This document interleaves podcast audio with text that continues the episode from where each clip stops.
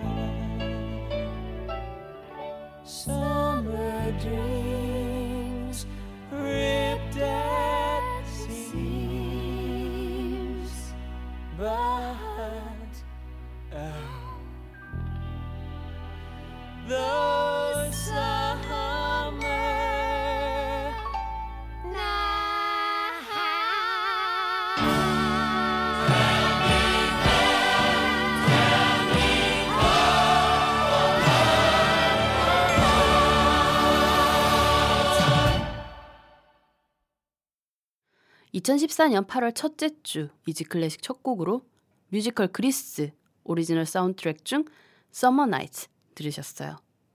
안녕하세요. 이지 클래식입니다.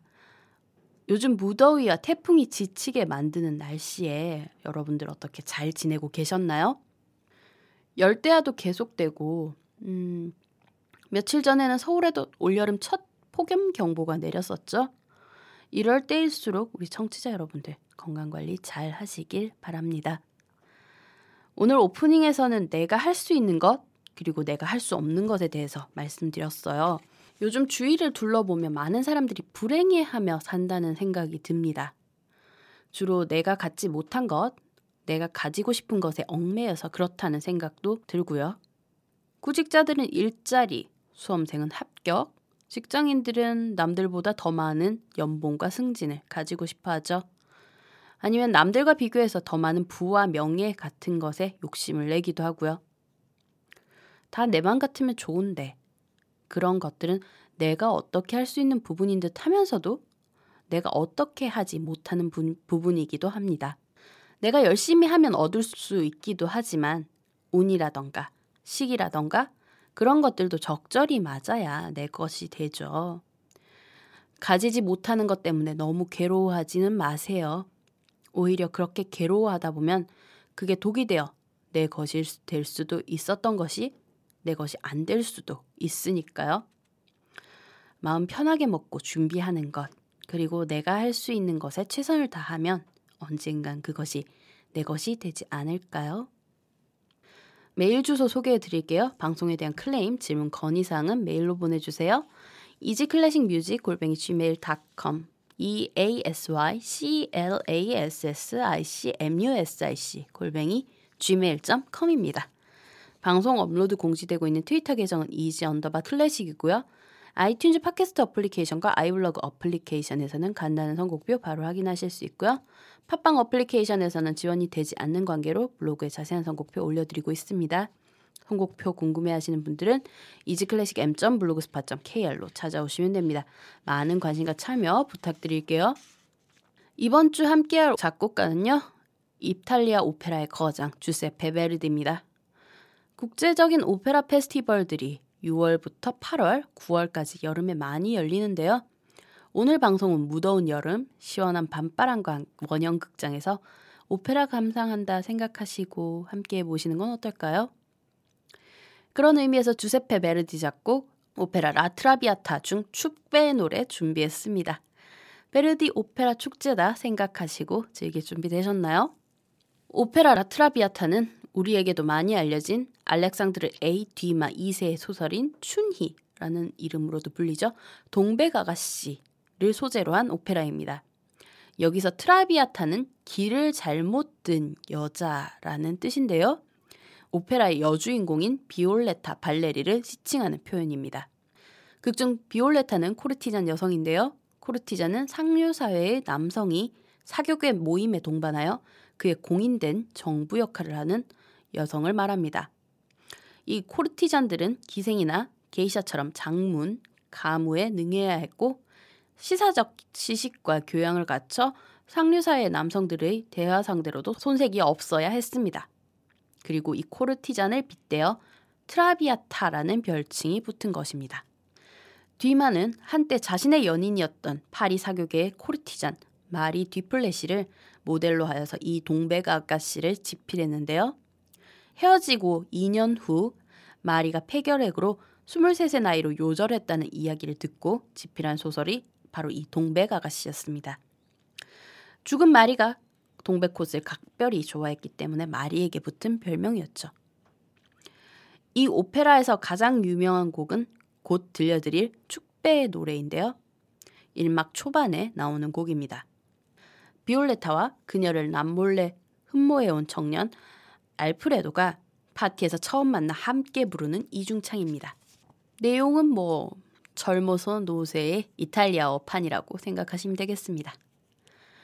리처드 보닝의 지휘, 런던 오페라 코러스와 내셔널 필하모니 오케스트라의 연주, 테너 루치아노 파바로티, 소프라노 조안 서덜랜드의 목소리로 함께 하실게요.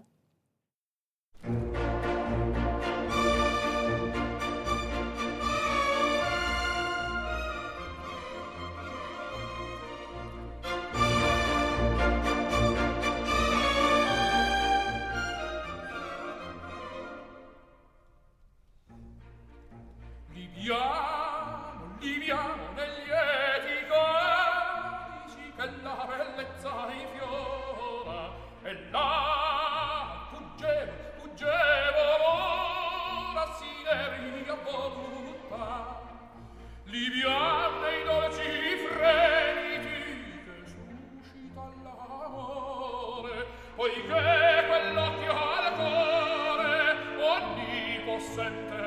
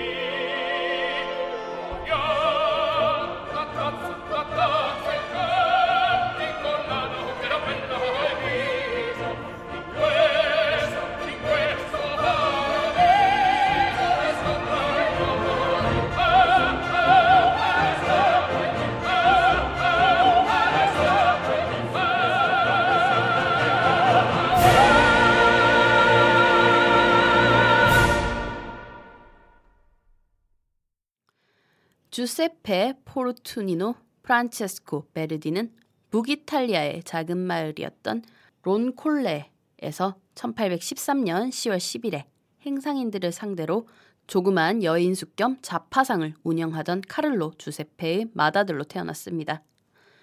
소년 시절의 베르디에게는 천재 소년다운 에피소드는 아무것도 전해져 있지 않습니다. 음, 조금 의외죠? 그저 시골에서 다소 음악적 재능이 눈에 띌 정도였다고 하네요. 오가는 유랑 음악가들의 음악을 듣고 음악에 끌림을 느낀 어린 주세페는 마을 교회에서 오르간을 배우고 10세 때 교회 오르가니스트가 됩니다. 그리고 이해부터 아버지의 친구였던 가까운 부세토 시의 유복한 술집 주인인 바레치 아저씨의 도움을 받고 부세토 시의 초등 중학교로 진학합니다. 바레치는 또 열렬한 음악 애호가로서 주세페의 음악적 재능을 사랑하여 시의 지도적인 음악가 프로베시를 찾아가 작곡을 배울 수 있게 해줍니다.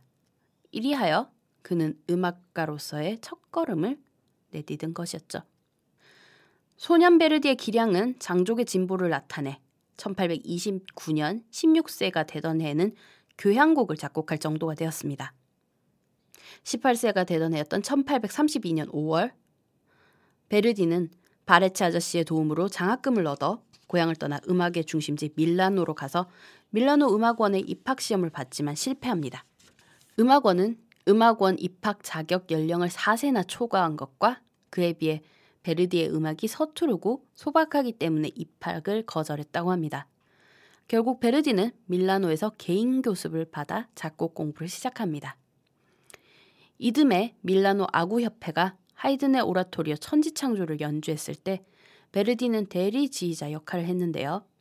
이때 그의 역량을 인정받아 아구협회로부터 오페라 작곡을 의뢰받습니다. 이때 베르디 최초의 오페라인 산 보니파치오의 백작 오베르토가 작곡될 예정이었지만 1834년 베르디는 은사 프로베시가 죽어 그 뒤를 잇기 위해서 부세토로 돌아가게 됩니다. 23세의 나이로 시의 음악 감독으로 취임한 베르디는 오랫동안 서로 사랑하는 사이였던 바레치의 딸 마르게리타와 함께 결혼하고 얼마 후 아들과 딸을 낳습니다. 그런 와중에도 밀라노에 대한 동경은 강해 밀라노에서 상연하기 위한 작품의 작곡에 전력을 기울였고요. 1838년에는 전여작인 오베르토가 완성이 됩니다. 하지만 오베르토의 밀란, 밀라노 상연 교섭은 성공하지 못했고 큰딸이 병사하자 그 슬픔과 오베르토를 성공시키기 위해서 1839년 처자를 데리고 밀라노로 이주를 감행합니다. 이듬해에는 스칼라 극장의 지배인인 메렐리의 도움으로 산 보나파치오의 백작 오베르토가 스칼라 극장에서 초연되어 성공을 거둡니다. 이때 베르디의 나이가 26세였습니다. 유명한 악보 출판업자인 조반니 리코르디가 산 보나파치오의 백작 오베르토의 출판을 신청했고 스칼라 극장에서도 세 편의 오페라 작곡을 의뢰해 옵니다. 일적으로는 성공을 거두는 것 같았지만 베르디는 아들과 처를 차례대로 잃어버렸고 원래 계획했던 것과는 달리 스칼라 극장 측에서 오페라 부파를 작곡해 줄 것을 요구했기 때문에 구상을 변경하여 왕국의 하루를 작곡했지만 실패하고 맙니다. 처자식도 잃고 오페라 왕국의 하루의 실패로 좌절에 빠진 베르디는 한때 작곡을 단념하려고 합니다. 하지만 스칼라 극장 지배인이었던 메렐리의 격려로 세 번째 작품이었던 나부코 작곡의 착수 1842년에 완성하여 상연하고 성공을 합니다. 그리고 그는 1842년부터 1850년까지 9년간 14곡의 오페라를 씁니다. 이때 작곡한 작품 중에는 제1회 십자군의 롬바르디아인, 그리고 에르나니, 잔다르크, 레냐노 전쟁 등 애국적인 독립 정신을 강조한 작품들이 특히 많았습니다. 당시 이탈리아는 오스트리아와 프랑스의 압박 아래 있어 완전한 독립국이라고 할 수 없는 시기였습니다.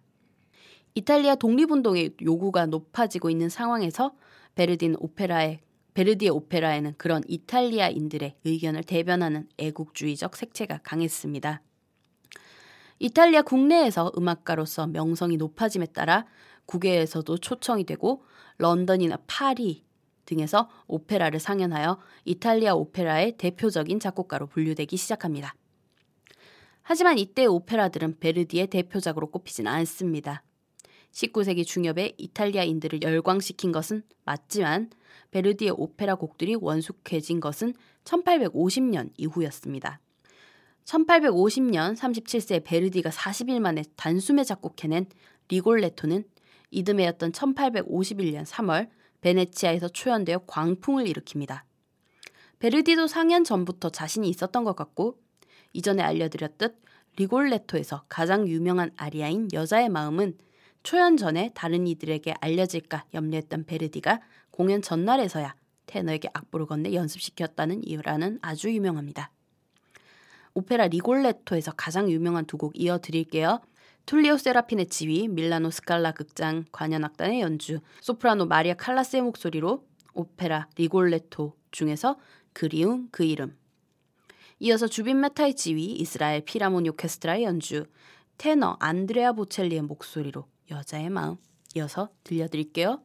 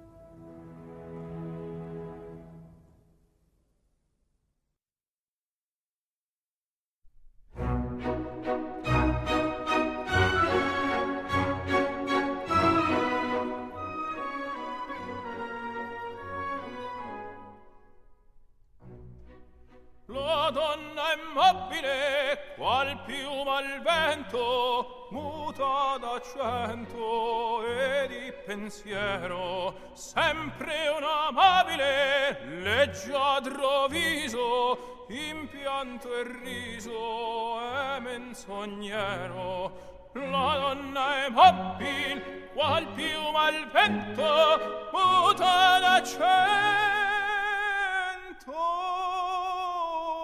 e di pensier.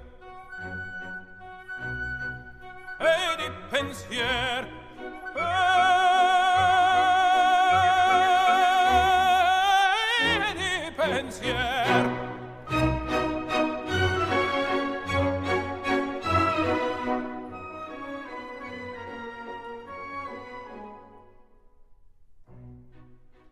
sempre misero chi a lei s'affida chi le confida mal cauto il core pur mai non sentesi felice appieno chi su quel seno non liba amore. La donna è mobil qual piuma al vento muta d'accento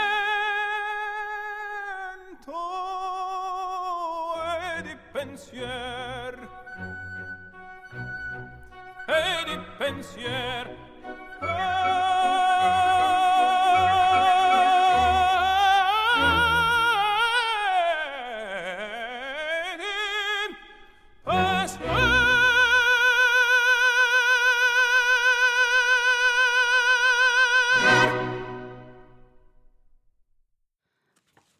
리골레토 이후 일트로바토레는 성공을 거뒀지만 베르디 3대 오페라로 꼽히는 라트라비아타의 초연은 실패였습니다.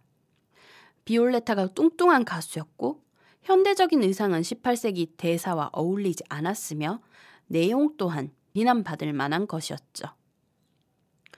스웨덴, 암, 스웨덴 왕 암살 사건을 주제로 한 가면 무도회도 내용면에서는 검열에 통과하지 못해 수정하여 예정보다 1년 늦은 1859년 로마에서 초연되었습니다.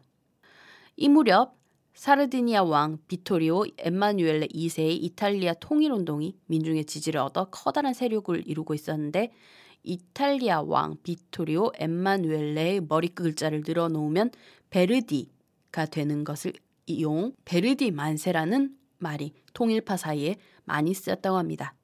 그래서였을까요? 베르디도 통일운동에 투신하게 됩니다. 1859년 오페라 나부코 이후 곁을 돌봐주었던 소프라노 가수였던 주세피나와 재혼하고 다음 해인 1860년부터 5년간은 최초의 이탈리아 국회의원으로 선출되어 정치 생활을 합니다. 그 기간 중에도 변함없이 오페라 창작은 계속되는데요. 페테르스부르크 제실 오페라 극장의 의뢰로 운명의 힘과 파리에서 초연된 돈 카를로가 이때 작곡됩니다. 이맘때 작곡된 작품들은 이전과 다르게 애국주의적 경향은 사라지고 등장인물들의 비극적인 심리가 잘 묘사된 작품들이었습니다. 1869년 수에주 운하 개통을 기념하여 카이로의 대오페라 극장이 세워지고 이집트 왕은 낙성식의 오페라를 베르디에게 위촉합니다. 창작을 중단하고 농사를 짓던 베르디는 이 의뢰를 두 번이나 거절하지만 결국 조건부로 승낙합니다.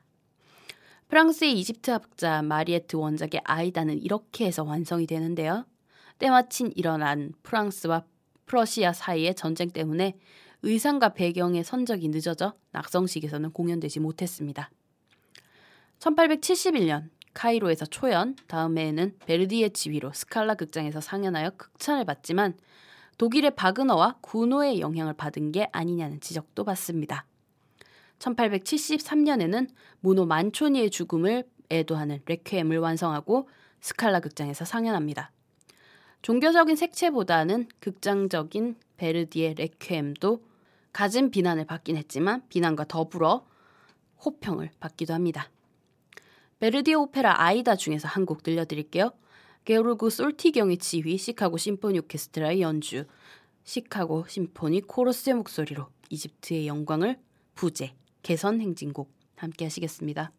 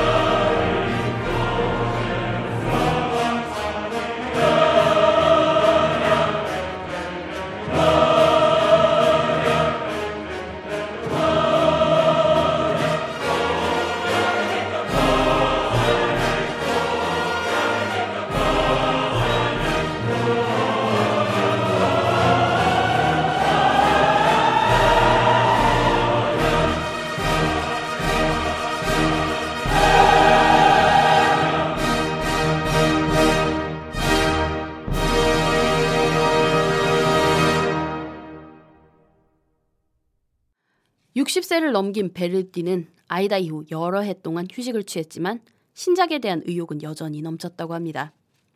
1879년에는 신진 대본 작가였던 A 보이토와 친하게 교제하고 셰익스피어의 오텔로를 구상하기 시작합니다.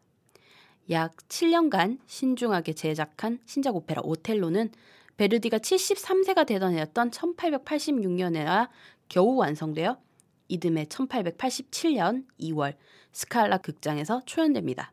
청중들은 늙은 베르디가 아이다 이상의 걸작을 새로 창조한 것에 경탄을 금치 못합니다.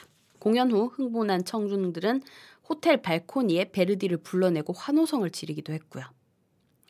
오텔로는 리골레토 이후 베르디가 오페라로서 표현하고자 했던 인간의 심리의 묘사가 극대화된 최고의 걸작으로 평가받습니다. 혹자는 인간성을 오페라로 표현하는 데 있어서는 모차르트와 비견할 만하다고 합니다. 클라우디오 아바도의 지휘, 말러 챔버 오케스트라의 연주, 소프라노 안나 네트렙코의 목소리로 베르디의 오페라 오텔로 중 아베 마리아 들려드리고 이야기 계속 이어나가겠습니다.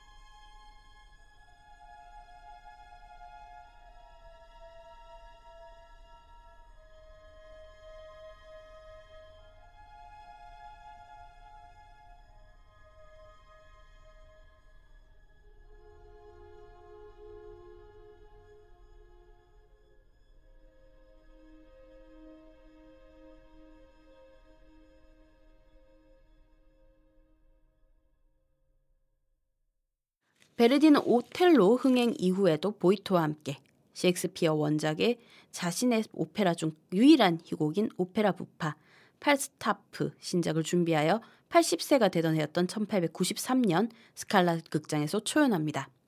청중들은 이때 다시 경탄하고 박수를 아끼지 않았습니다. 팔스타프는 다음 해인 파리의 오페라 코미크 극장에서 상연되는데요. 이때가 베르디 부부의 마지막 파리 여행이 됩니다. 1897년 아내 주세피나를 잃은 후 같은 해 최후의 작품인 성가 4편을 완성한 베르디는 1901년 1월 21일 밀라노의 호텔에서 뇌일혈로 쓰러져 엿새 뒤인 1901년 1월 27일 88세의 나이로 세상을 떠납니다. 나의 매장은 아주 검소하게 해주기를 바라며 산타가타 마을의 빈민에게는 내가 죽은 후 6천 리라를 나눠주길 바란다. 는 고인의 유지에 따라 장례식은 아주 간소하게 치러지고 시 공동묘지에 매장되었습니다. 1901년 2월 그의 유해는 고인의 희망에 따라 밀라노의 안식의 집으로 이장되는데 이때 20만이 넘는 인파가 위대한 음악가에게 경의를 표하기 위해서 몰려들었습니다. 이탈리아 도처에 있는 음악가들로 구성된 오케스트라와 920명으로 구성된 합창단원들이 토스카니니의 지휘 아래 오페라 나부코의 히브리 노예들의 합창을 노래했습니다. 오늘 준비한 마지막 곡 경의를 표하기 위해서 이때 베르디에게 헌정했다는 오페라 나부코의 히브리 노예들의 합창입니다. 람베르토 가르델리의 지휘, 빈 심포니 오케스트라 연주, 빈 오페라 코러스의 목소리로 들려드리며 인사드릴게요. 다음 시간에 다시 또 찾아뵙겠습니다.